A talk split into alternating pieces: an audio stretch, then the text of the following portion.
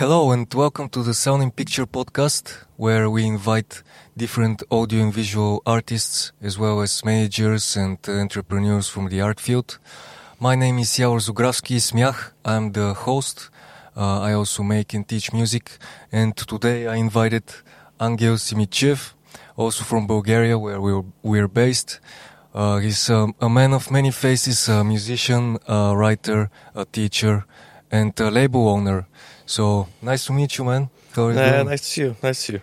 So yeah, tell us a bit more about yourself. You you do really a lot of stuff. I guess your core thing is making music. Yeah, that's that's been uh, a big part of my life since I don't know maybe over 15 years now.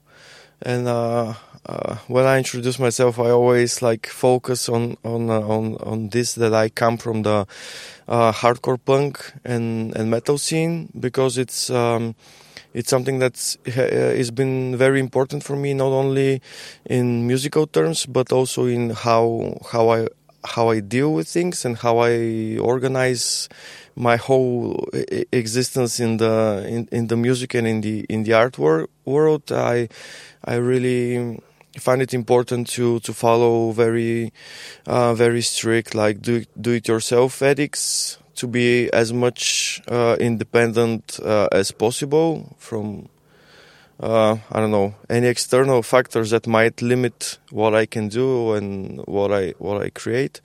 So that's that's uh, that's pretty much. Um, how I try to, to run everything that I do. I I do a lot of music uh, with many different projects. I'm involved in electronic music.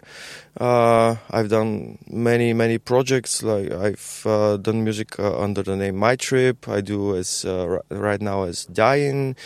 Uh, I also have played in various punk punk bands. Right now I, I play only bass in in a band called Expectations. And besides that, I I teach sound art in the National Academy of Arts for almost 10 years now, uh, which has been fun because it's, uh, I don't know, it's, it's challenging. Uh, it's a challenging thing to, to make mostly artists and, and painters and scenographers and yeah, to make weird music. yeah, it's yeah. surprising that actually there is um, a course for sound in the visual art university here. It's um, while it's it's under it's understandable because it's uh, part of uh, of, an, of a master's program called digital arts. And like sound art is a very big um, movement in, in digital arts. But the the most weird thing is that there is no analog course in experimental music and in um, uh, in more electronic uh, music direction in the music academy which is which is a big problem. There used to be one uh, master's program that I, I had the, luck to, to finish uh, uh, many years ago, but it slowly disintegrated and, and it, it fell apart. So mm, I, I know only one, one, uh, one person r- right now in the academy trying to to make something more different. Uh, and she's uh, she's called um, Anis Finarova, and she's teaching sound synthesis. So this is the only thing that it's a bit more contemporary, you know, outside of uh, sound engineering and such disciplines that they study. So I'm I'm I'm happy that I have this chance to to teach something that is very uh, dear to to me in uh, in actually in a, in context that it's not so audio and and and music like oriented. Because for example in the national academy you cannot graduate with with only a sound uh, uh work. It has to have a visual aspect to it so it's yeah, a bit of. Yeah.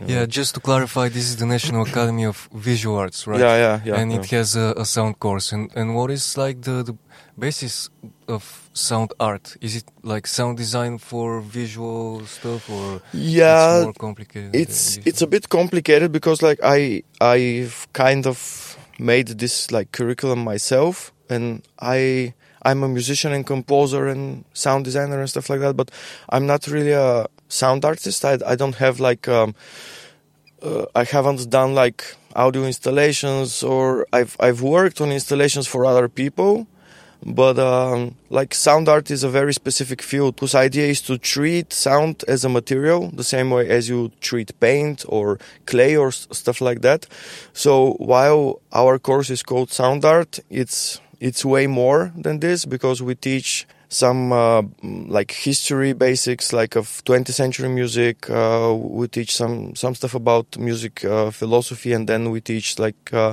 very basic sound editing practices uh, mixing practices uh, collage techniques. It's a very it's a very diverse course which aims at um, allowing people from visual arts backgrounds to to build this culture and knowledge of sound. So it, it gives them the the skills to to create sound for for their own works, but also to be able to speak about sound in a proper way and sound in music to to collaborators because I've seen in, in my work that sometimes movie makers, um, video artists, uh, people like this, they see sound as something necessary, as um, added value to their project, but they don't uh, fully grasp its power because sound can be can add like a very very big and important layer to to to this work. And i think this is this is even more important than the the practical skills of being able to cut and produce your own own uh,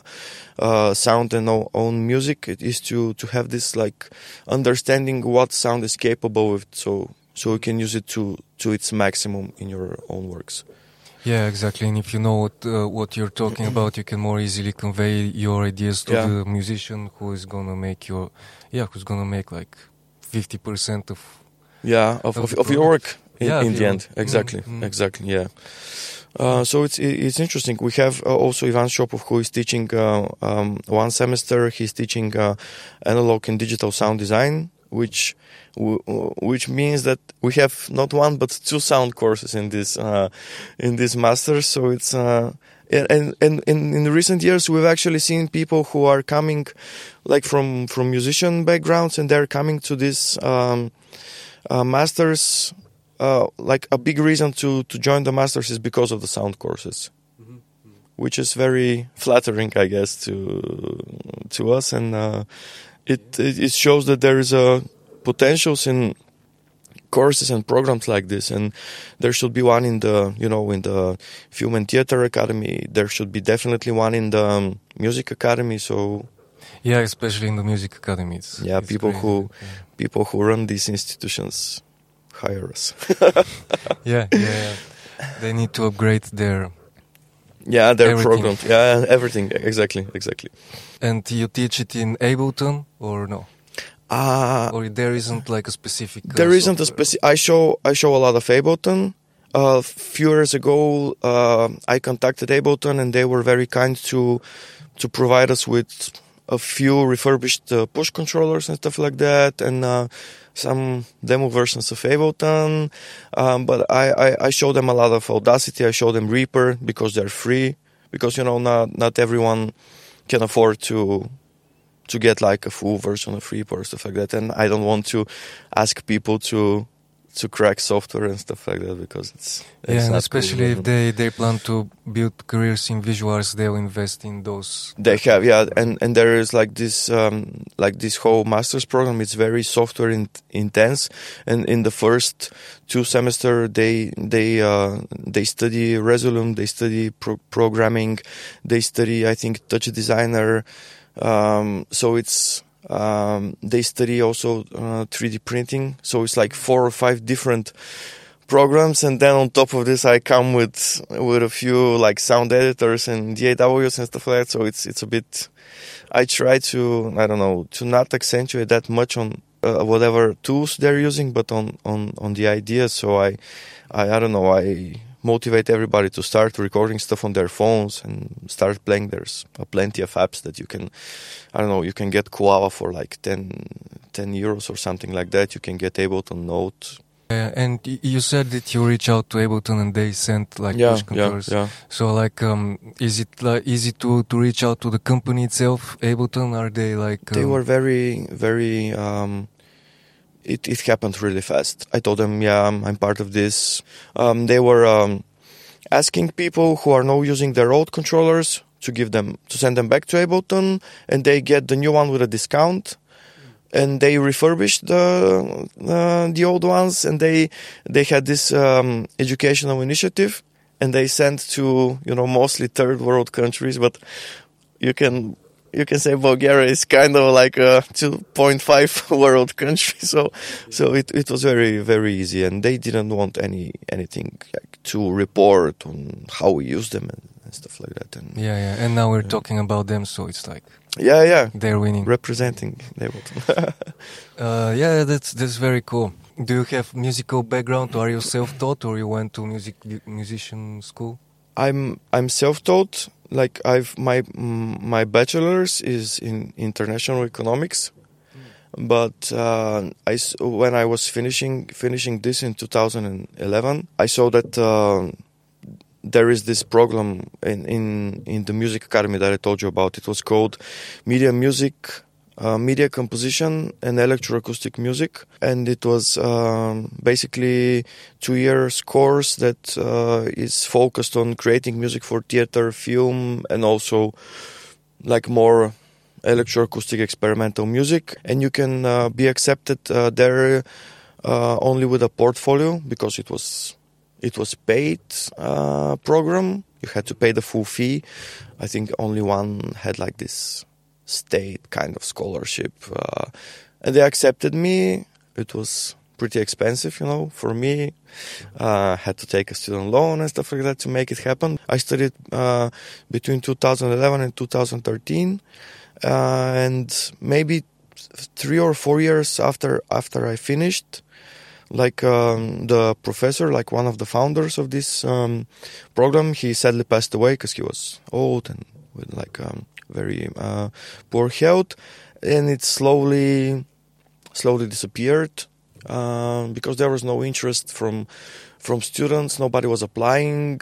They had like a lack of um, uh, people who are teaching these subjects, and it was this this was like the, the closest I, I have to, to to music music education, but it was very very useful for me because I studied harmony, I studied I studied jazz harmony. I had two years of you know piano, which I don't know. It it it told me a little bit about about music, but it kind of um, many people who come from um, who are self-taught, they tend to fully discard uh, music theory as something that is like brainwashing them and putting their mind into frames. And it's actually not not like that. If you are if you study music theory when you are old enough to kind of understand its potential and its pluses, you know, you can very very well use it to advantage to I don't know when you're stuck, when the muse is not coming to you, you know, in a supernatural way, you can always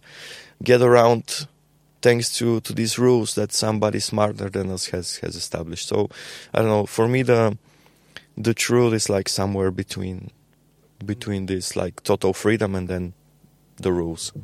Yeah, and I guess also it really depends when you start um, learning the theory and all that. If you started like four years old, maybe yeah. you have totally different mindset when you're like uh, 20, 25. Yeah, that that's totally true. But but when you're when you're young and you start studying music and everything, you kind of um, I don't know. You study it like like music is a language and uh, all these like practical things of like reading sheet music and stuff like that, this is very naturally mm. ingrained in your brain. And if you study it at, uh, at an, an, older age, I don't know, for me, for me at difficult. least, yeah, it's more difficult to because your brain is already full with other useless information. So you have to practice and like write it down, like if you're in high school and who has the time to do this. Yeah, so, exactly. So it's it's tricky. It's tricky. Yeah, same as most things, like same as languages, it's best to learn them when you're when you're a smaller age. And yeah, yeah, yeah, yeah. But yeah, I think if you if you really want to to learn something and to to make use of it, there's plenty of ways. And right now, it's with with Ableton and with so many online courses, there there are plenty of opportunities to learn even basic music theory. And I think it will help many people to overcome their kind of limits. Are you self-taught or have you studied music? Yeah, I, I am. Uh, I am also self-taught, uh-huh. like completely. And um, I also started uh, teaching music production and uh, sound engineering, like mix and mastering here. We're actually in the Sound Ninja Academy studio. It's a studio where we also teach music. We also teach it online. So if you're interested, just hit us up. But that's actually like I started teaching two years ago or three already at the beginning of the pandemic and uh, that's when I started reading more about theory because I also have to to teach that. But Yep. because before that, I didn't know anything, and um, I was just um, yeah, I just sat in front of my MIDI keyboard and I played whatever comes to mind, just improvising different uh, things. But um, yeah, I should have learned uh, music theory. I also started around like yeah, 15 years ago and Hmm.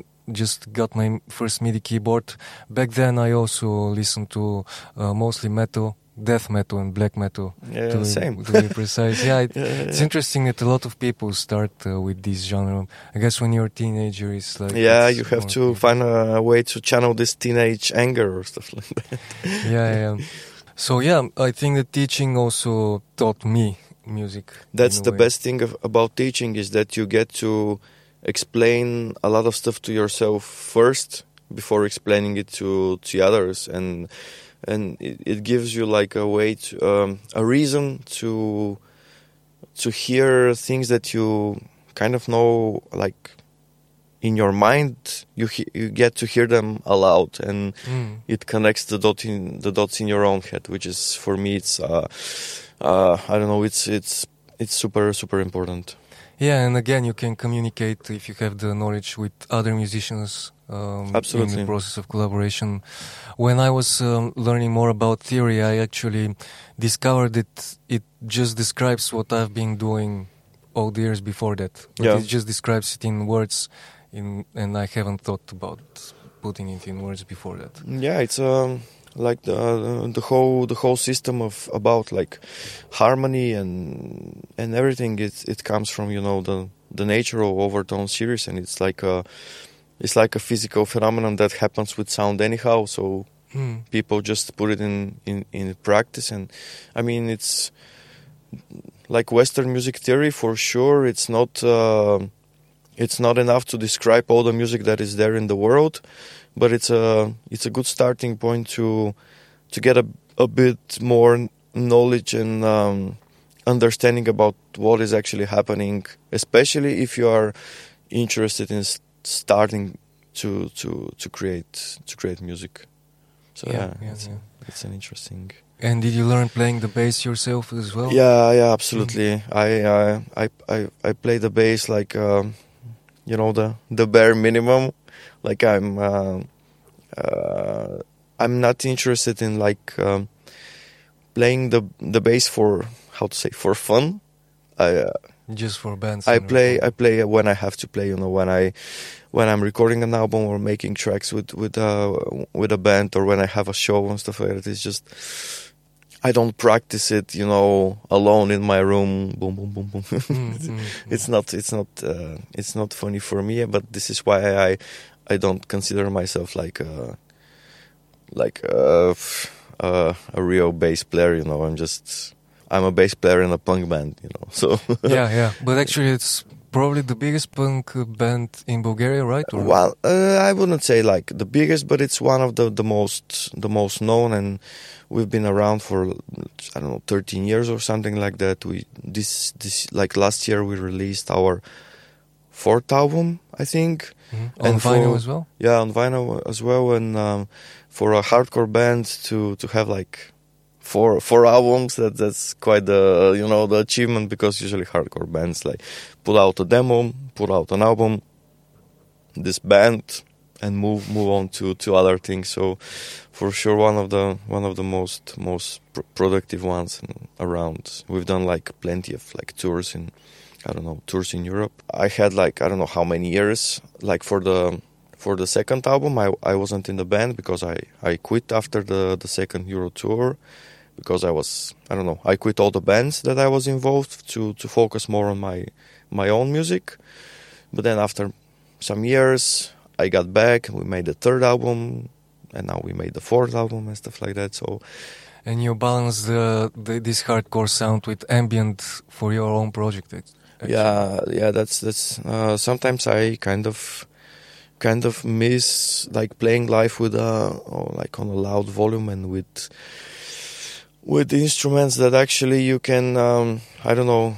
Put some physical pressure and this like you can only press a button on your keyboard. You know, with however hard you push it, it it makes uh, sound loud according to to the settings you know you mm. you cannot uh, you cannot smash it on stage and and make this hearable for, for the audience but you can i don't know you can smash a piano or you can rip a guitar apart and people will hear the result from this you know sonic destruction so this is something that kind of sometimes i'm missing when i'm uh, because ambient is is like a bit quieter experience even though the way I, I make ambient music is to be listened like as loud as possible. So it's mm. also quite a, a, an aggressive experience uh, again but it, it has its limits. While with with rock music it's i don't know.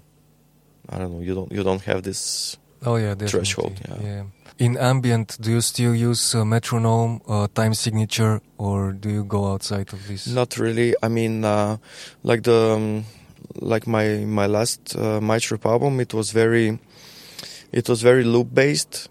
So I kind of made the whole album out of uh, out of loops that I that I made on like uh, analog four uh, synthesizer by Elektron, and then I kind of made made these loops. I purposely like uh, raised the tempo to to the maximum. Like all tracks were like in over 200 BPM, and I mm. tried to to make the loops as slow as possible on this super high tempo, just to see what's up. And then the result is that you have this looping sound, but from time to time it glitches and it and it breaks because there is simply no time for all the the notes to be like fully I don't know played. Mm. So it's like these very measured loops that they are actually broken.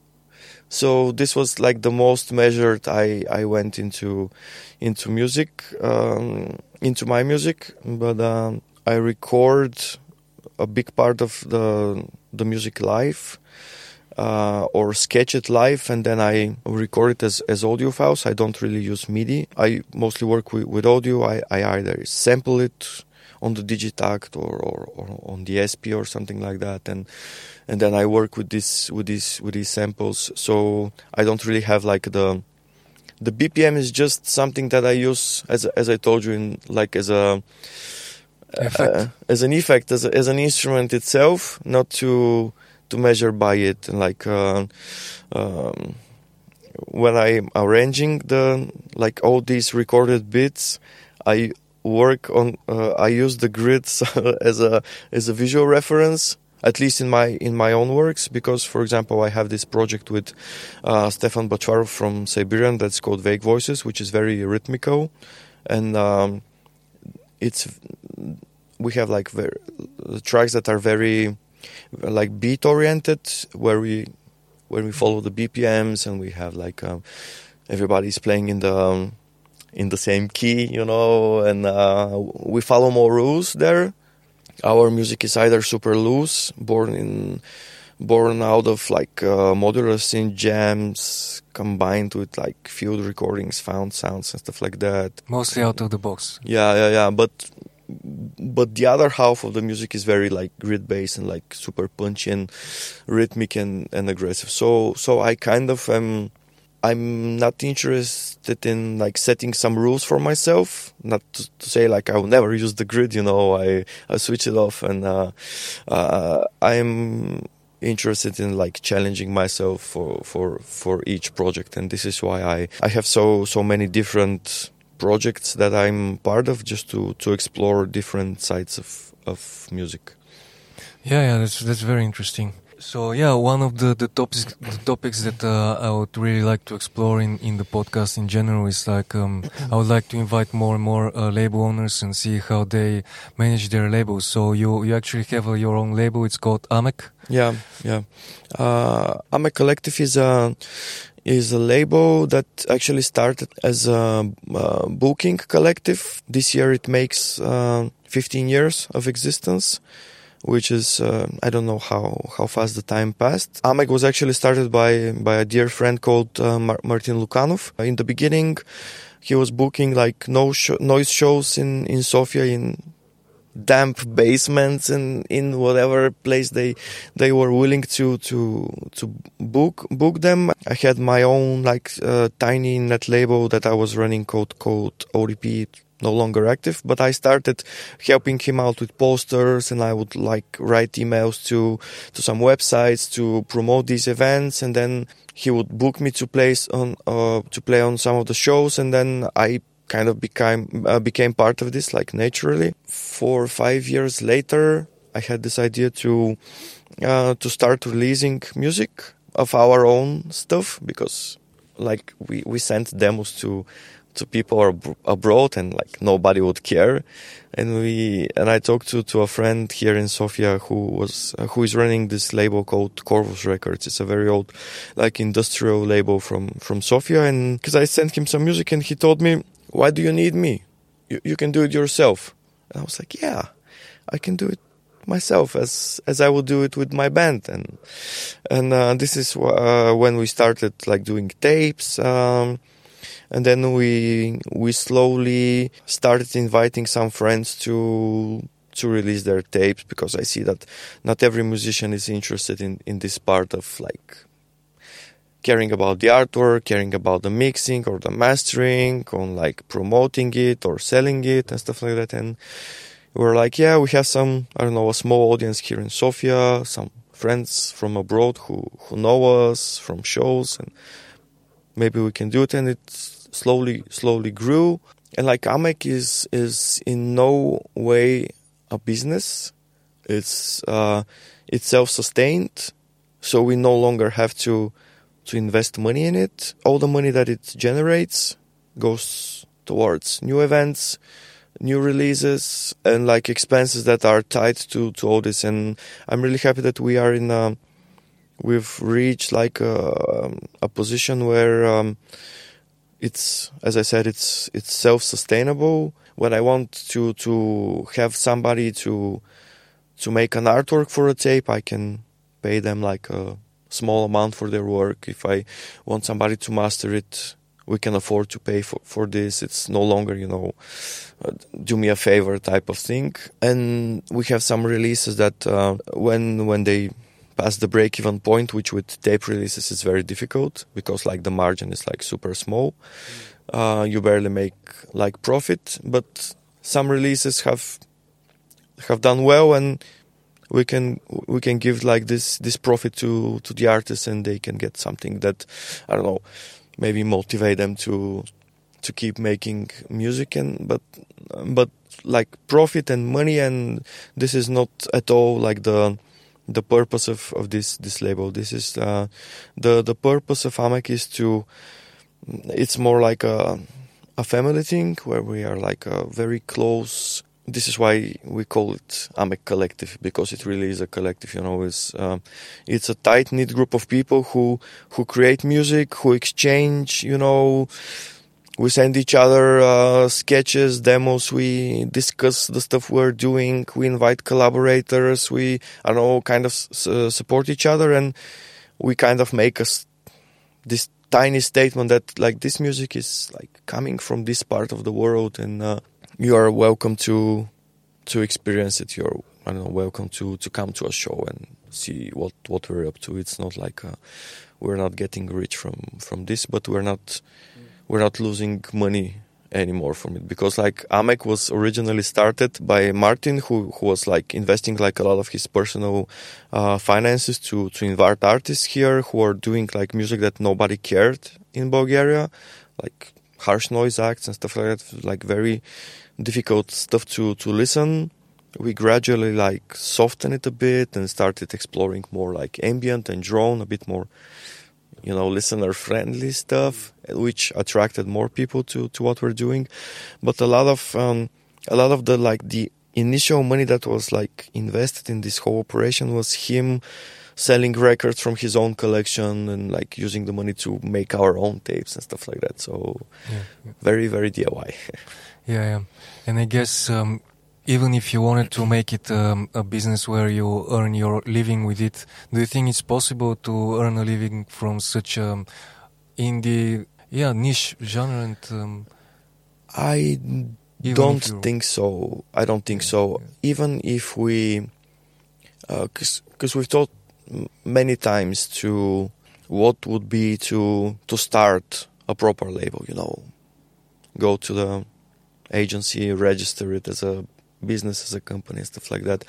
But I think we wouldn't be able to do it only with the artists that we would like to work with, unknown and with uh, upcoming and uh, with smaller artists, and it will kind of limit our freedom in what what we'll be able to release because you have to you you say to yourself, yeah, maybe for this release we'll invite something somebody more known uh, who will be able to sell like 200 records like in in no time, and maybe with the money from this like more known release we'll be able to release something more unknown and something more experimental. And i kind of don't want to to do this uh, to be limited in this way. And uh, i will i would I would like to be able to do it, but it would be a completely different different project where I will have to consider way more way more things, and it will be again like a struggle because the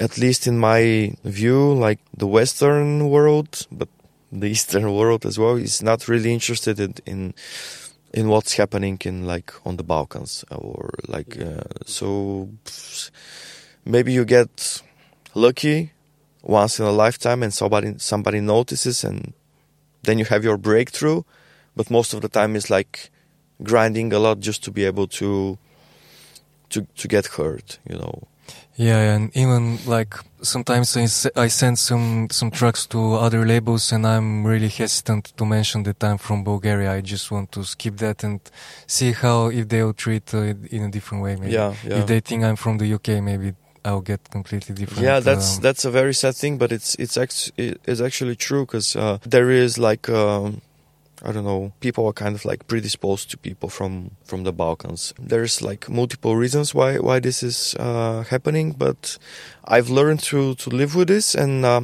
I I watched a very cool documentary about um, I forgot the name of um, some Russian like lo-fi house uh, collective, and they said a very cool thing that, um, like the U.S. or the the U.K., they uh, their markets they don't need another Russian producer, but the local scene needs these people to keep making things mm. and to to make their own things and they want to to see them and they want to go to shows and stuff like that and this is something that i'm noticing here even that somebody in the, in in the UK might not be interested in what we're doing the people here are growing more and more interested in what we're doing. And for me, this is uh, this is more important. Not from you know, by no means from any like nationalist or whatever patriotic yeah, point of view. I don't care about this shit. I don't care about borders or churches or whatever. But uh, it has happened to me so many times. I'm booking a show here in Sofia, let's say in Fabrica Autonomia, very DIY, self-funded space.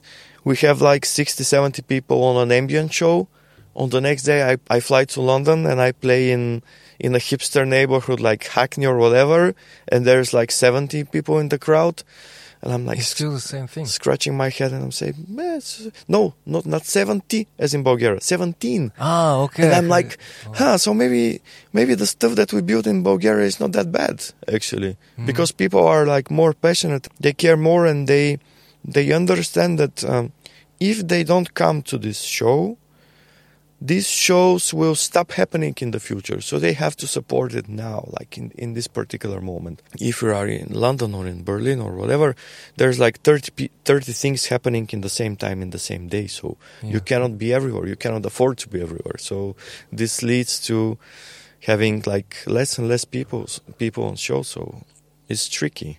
Yeah. It's it's more easy to stand out here actually. Yeah, that's true. Um, that's true. Uh, and how many people are you in Amek in terms of the management organizational thing, like uh, organizing the basically the whole process of releasing? All organizational matters are uh, handled by me and Martin, and we have um, I don't know maybe 10 artists who we work all the time with in different configurations and we have a few like very trusted people like uh, like designers less uh, like uh, Nikola Kostov or Georgi Sharov who are um, like almost resident mm. designers who do a lot of our artworks a lot of our posters I do many of the artworks myself as well. Also, like Silvana Ilieva, she's an artist. She, she does also a lot of the artworks that are like actually painted and stuff like that. And um, most of our mastering is handled by Marius Kostaki in, in Bucharest, a, a mm. very good good friend of ours. Ivan Shopov also does. Besides, like releasing tracks uh, with Amek from time to time, and he he does uh, some mixing and mastering for us as well. So we try to we try to really keep it local, and. Um, to I don't know to to make not only music from this area and from this circle of people heard, but also art and and work in general.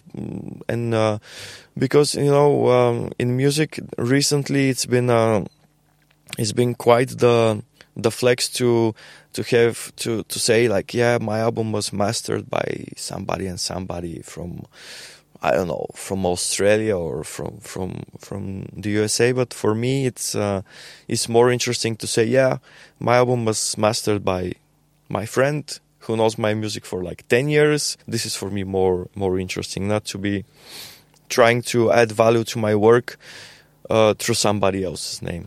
And how do you scout new artists? Um, can they send you music, or it's you prefer to approach them yourself? I prefer to I prefer to approach uh, approach people myself because, like everywhere on on our website, we we say no demos, please. Yeah, I've seen. Yeah, that. and it's a very it's a bit kind of you know a nice Polish thing to say, but I've um, I've seen uh, I don't know some some terrible stuff sent my way by very kind of dis- disrespectful people. Like, why would you?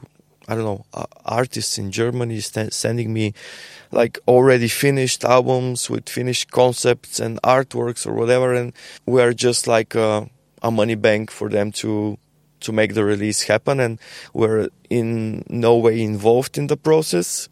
And and for me, this is not interesting. I I want to be kind of not not to direct like the the music in any ways, but just to have I don't know to to see like the the whole process uh, from a creative point of view to see how I don't know. For me, the best thing is to go see and show that somebody is playing, and to go after the show and say, "Let's make a record."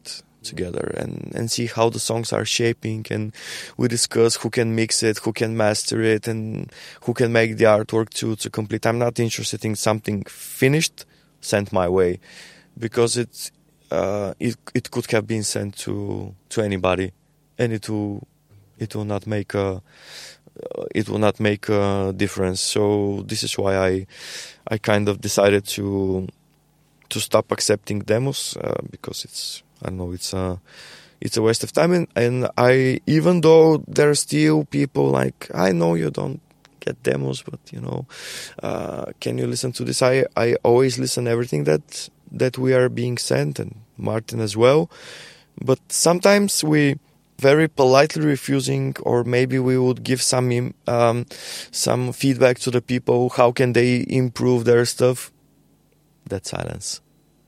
I mean, I t- uh, I have a lot of things happening in my life, and I spend like an hour listening to to somebody's record, and I take the time to explain why I don't like it or why and or how it can get better, and maybe we can release it and stuff like that. And people just want it to be like sent, approved, re- released, and and this is it's not it's not happening. So yeah, I prefer to to work as because as I uh, and for for many people, I'm like, why would you if you are in Germany or in the UK or in even in Greece, why would you want to be released by by Amek We are like a very small operation that it, it has its audience and stuff like that. Yeah, I mean, we have like loyal fans and stuff that who buy our records like regularly, and I'm really grateful for that. But you have like 10 more times labels in Germany. Approach somebody closer, somebody who can have like a, a personal contact with them, like see them face to face, like this, become friends and stuff like that. And that's something I, I, I grew to appreciate more and more, just having like, uh, the opportunity to like really communicate and know the peop- the people in in person before we before we release them. Because we have some releases that I wish we didn't do oh, well, because yeah. uh, people turned out to be uh, not what I imagined. But yeah you know you learn and you you, you learn not to um, to to make the same mistakes. Because for for me one one thing is um, that is still very difficult is to uh, to separate the art from the artist, and this is very something that I cannot learn to do. And if no matter how great the music is, if the person is a is a is a is a bad person, I I can no longer enjoy the music. yeah, I, I, totally understand what you mean, and um, and how do you usually approach uh, the promotional part of the project? Our main focus is is Bandcamp, and we try to to direct everyone who is interested in Amek in any way to to go there, because like the uh, the money goes directly to to the label and to, to the artists, and uh, it's like the the most fair um, way to I don't know to exchange your money for, for, for the music that you are interested in uh, in listening, but not not only for the music and I don't know uh, the fact that like so many people follow us on Bandcamp is makes me really happy that every time we have a new release like thousands of people get notified about that and they can reach the music without any third parties you know without the help of media or um, anybody showing them the way without social media or without this whole whole grind. And what what I for, forgot to mention, like it's uh, for Amek is a very we we are mostly interested in physical releases, like uh, tapes and vinyl. These are like our for formats of choice. For me, this is like the the main focus. I want the people to have the tapes at their homes and as some sort of artifact containing this music that guarantees that someday if I or Martin get fed up with this and we delete the catalog, you'll still have your piece of this of this thing uh, that is that contains the music. And uh, you have the artwork and you have like a very physical experience with it. We are not really uh, interested in like the you know the streaming services grind which I understand it's um, it's an it's a missed opportunity, and among our uh, New Year's resolution is to to improve this because right now our presence on like Spotify, iTunes, whatever, Apple Music, it's uh, is just I don't know. The music is there. If you want, you can listen to it, but we don't push it. For for me, like the the saddest part about like music in the, 2023 and 2022 is that it's less and less important um, to write a good review and less and less people are reading reviews less and less people are writing about music. And this this makes me re- really sad because i've when i was a kid i like most of my taste was shaped thanks to music magazines and music websites and and opinions written by you know knowledgeable people about music in my memory, I know by heart articles that have been written in Bulgarian magazines. I've read them so many times because you, I don't know, you have like five level, you buy a magazine and you read it the whole month until the next one is out. I really miss, miss like, uh, music journalism, especially in, in Bulgaria. And in Western media, it gets like super selective because they're like, only a few online magazines that are doing reviews now, and they're like so over uh, so oversaturated with with releases that would actually make the people click that they are not they wouldn't care about a, no, a noise record from Bulgaria, you know. So even if I send, because in the beginning, if we make like 50 tapes, at least five tapes would go uh, as physical promos to certain magazines or blogs or people who I know would cover the music. Now nowadays I, I don't bother doing Mm. this because Did it work? Sending. it example? worked. It worked. Some people would write, some people would never write.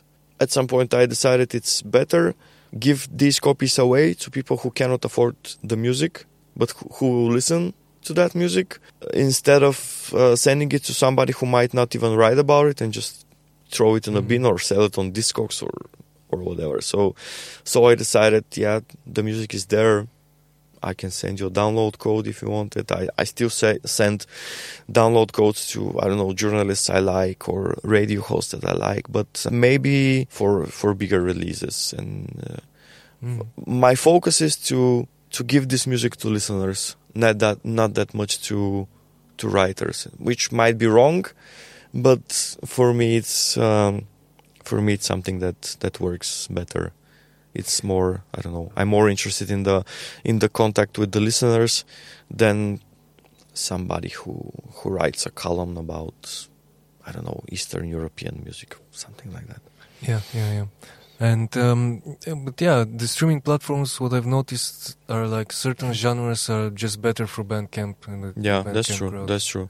And uh, you, it's it's a trade. I think if you if you put like all your focus on on streaming platforms, you kind of, I guess, like Bandcamp, which is not a streaming platform. Basically, Bandcamp Yeah, is yeah, like a it's like a music store. Exactly, it's, yeah. This is what it is. It's um, it's user interface. It's not as uh, smooth as Spotify. It's it's harder to find things on it in random. It's harder to get like uh, so good suggestions and stuff like that. But But the people actually are really caring about music. They would save the music. They exactly, will- exactly. They're digging for the.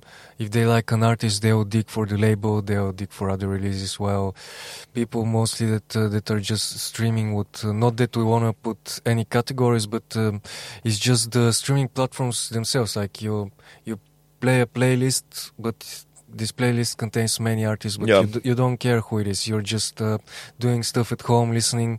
You rarely go to to your phone and save this song for later, or Yeah, just even true. follow the artist. Actually, I think just one two percent of of the listeners from a playlist go to to follow the to artist. ex- yeah exactly exactly and uh, for example in ambient and in uh, uh, in streaming platforms we, we uh, recently talked about this with Ivo from from Stereo Fox shout out Stereo Fox yeah, he's gonna Yeah. come on the podcast too.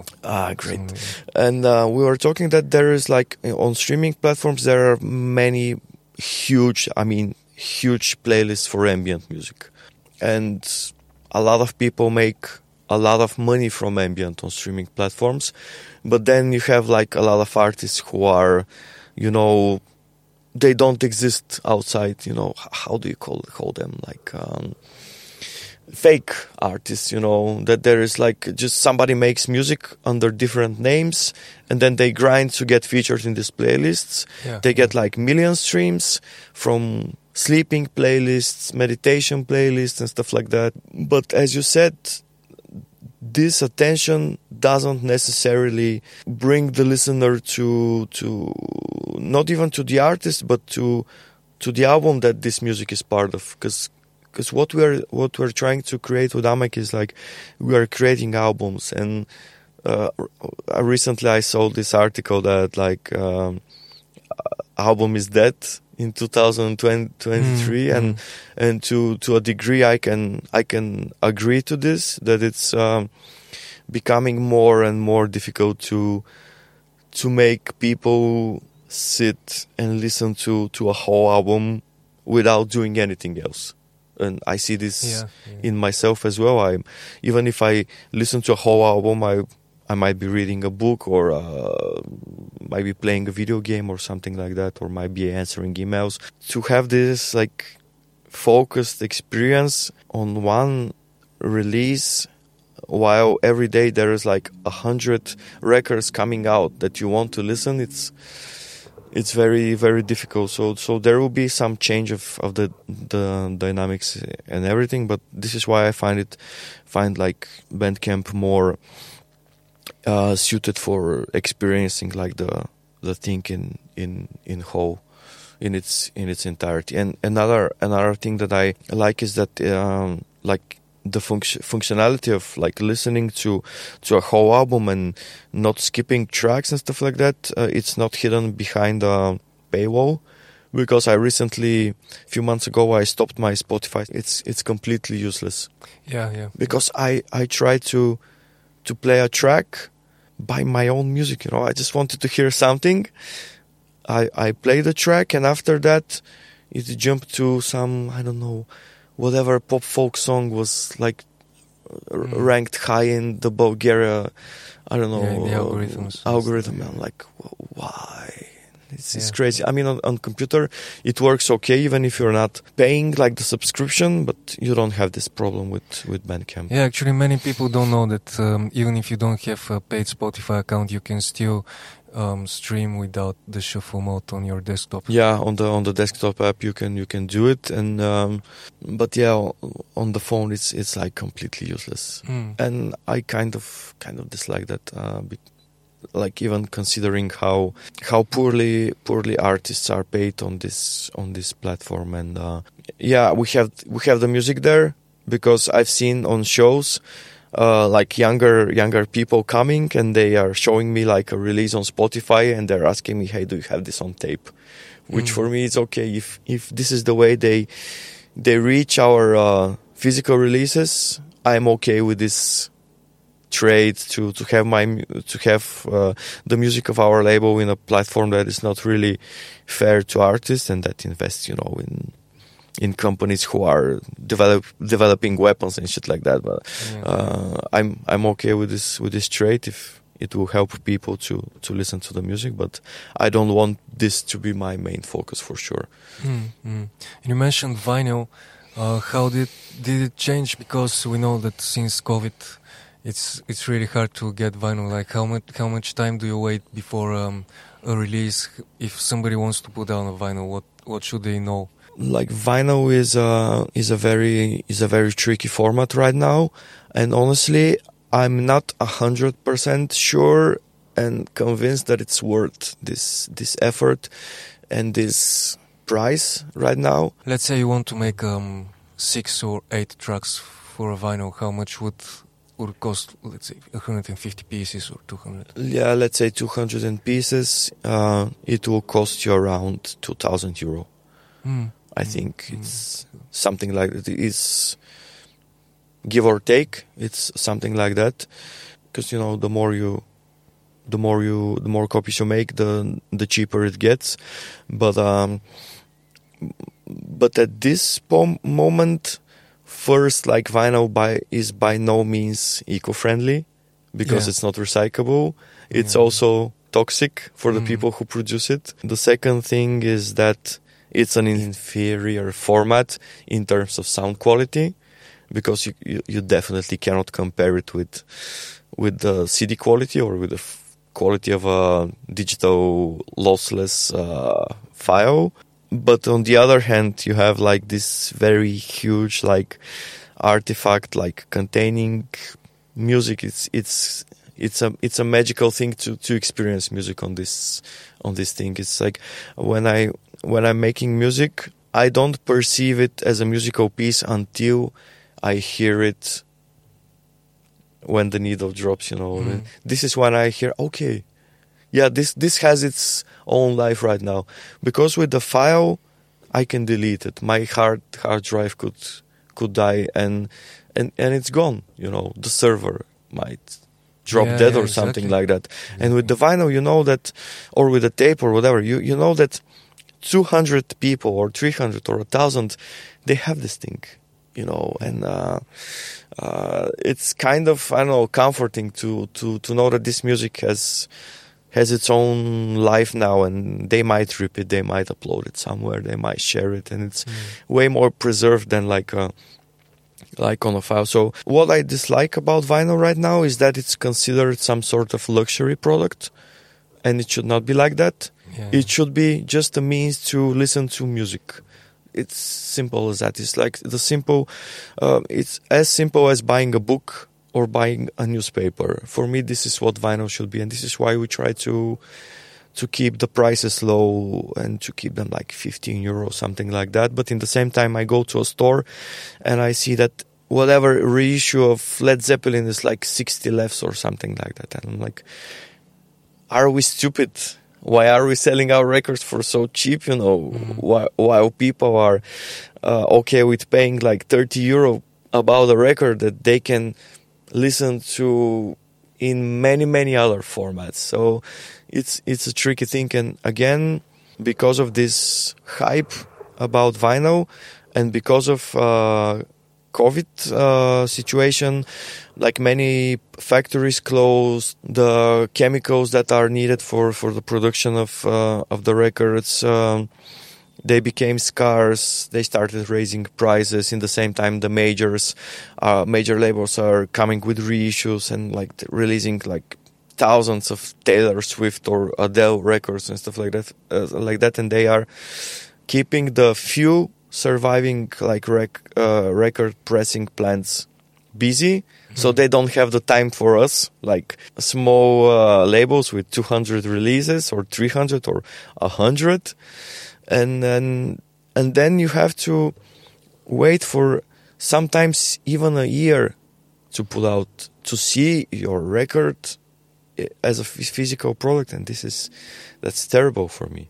It's really Uh, like a status symbol or yeah just um, boutique product. and I kind of uh, kind of dis- dislike this and uh, and in the same time there are people who are who are doing like vinyl runs of like 20 records or 30 records like super small runs and um, like um, like lathe cuts or um, vinyl that is cut in real time for each record and uh, not pressed like as it's supposed to be and I, I I kind of dislike this because this is not really vinyl you know. Vinyl has to be pressed with the machine put out in bigger quantities so it can be accessible. If you want to have 20 copies of something burn a CDR or make a tape or just upload the files and everybody can listen to it without having to say yeah I have I have a vinyl release. No, you don't have a vinyl release. You have like this souvenir thing that uh, because if you go to Dukan Meloman here in Sofia, you can um, record uh, a birthday wish on a vinyl, you know, or have your released a release pr- uh, dubbed in real time on on one copy. Does it make does this count as a vinyl release? Not not Hmm, not in my opinion, you Yeah. know. And uh, so yeah, right now I would I would advise people to really consider: Do they need this thing? Do they need this this this music to be released specifically on vinyl? Because sometimes it's it's just not I don't know it's not it's not worth it. Do you see any any hope in fixing things in the future, like getting I think? I think at some point, like this boom, will, this this balloon will again burst, Hmm. and uh, Because on the other hand, it's actually I've read some statistics that uh, the the sales of vinyl have gone way up. yeah, they've gone way, way up, but it's again, it's they have gone up mostly for for the bigger labels, for the ones that that can afford to to really to reissue releases from their back catalog that have been uh, long sold out and stuff like that. They Yeah. like for example the sales of Amek they haven't been on the rise uh, like every release that that we make because we we release vinyl since 2015 and we we kind of release one or two LPs per year and the rest is all tapes And where do you distribute it? Do you send it to shops? yeah yeah. we we send we have I don't know maybe we are not working with a distributor who takes care of things because we haven't been able to to create a Hmm. uh, a relationship with one because you know again we're So you do from yourself. we are a DIY operation we are from Bulgaria and uh, people don't don't trust I think they don't. It's it's a risky business, you know, Mm. to buy 50 records from somebody you, haven't heard before, even even though they have been doing these things for a while. So we have like uh, I don't know, maybe 10, 15 stores or mail orders in different countries, like in Germany, in in Japan, in Belgium, in uh, in, in the UK from time to time, in France, and we in Poland, and um, we kind of um, we kind of work with them. Mm, they so have they have managed to to build like a small audience for our stuff among their audience. And uh, what we often do is like uh, in a very punk way we we trade records.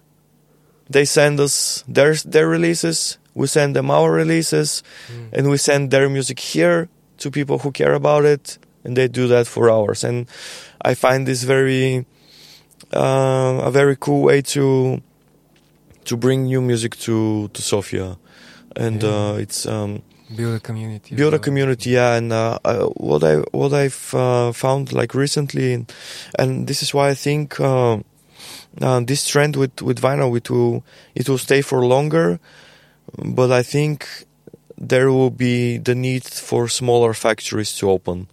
Yeah, yeah. I was thinking since it's be, its business is booming, why aren't many factories new new factories opening? But maybe it's really because they don't know how, how how long it will last. I think. yeah. and uh, thinking like that we used to have like a, a plant like this in bulgaria Mm, that got like all the machines got sold mm, after you know the communism fell um, imagine what would be to to have a pressing plant in your city you know? I recently talked to a friend of mine in berlin who uh, who self-released his his record and uh, he he literally took a cab from his home went to the plant take his took his records brought him to the to the studio. It's it's you know Yeah. this this way you you save at least a hundred euro on shipping for example something yeah, like that it's heavy. And, yeah, and uh, and if we had this plant, this would assure that people from Greece would would press records, uh, people from Serbia, from Macedonia, from from Romania. Like, Mm. if if there is if there are some rich people who want to invest in something, make a please make a record plant in on the Balkans because it will be very very useful for us, you know. Um, so yeah, it's um, it's it's again a very a very community based thing to to exchange records and to to work with stores. And I think the one of the one of the directions and one of the things that will I think we'll see a comeback in the future will be will be record stores. Mm. and I've been working like very closely with with a few record store re- record stores here in Sofia, and uh, I see that they actually managed to to sell to sell a lot of our stuff, and uh, there's like random people just dropping by, like tourists dropping by, just who want to to get some music from from Bulgaria as a as a souvenir from for their time that they spent here. So it's it's very important to to support uh, record shops and not just live, you know, on the internet.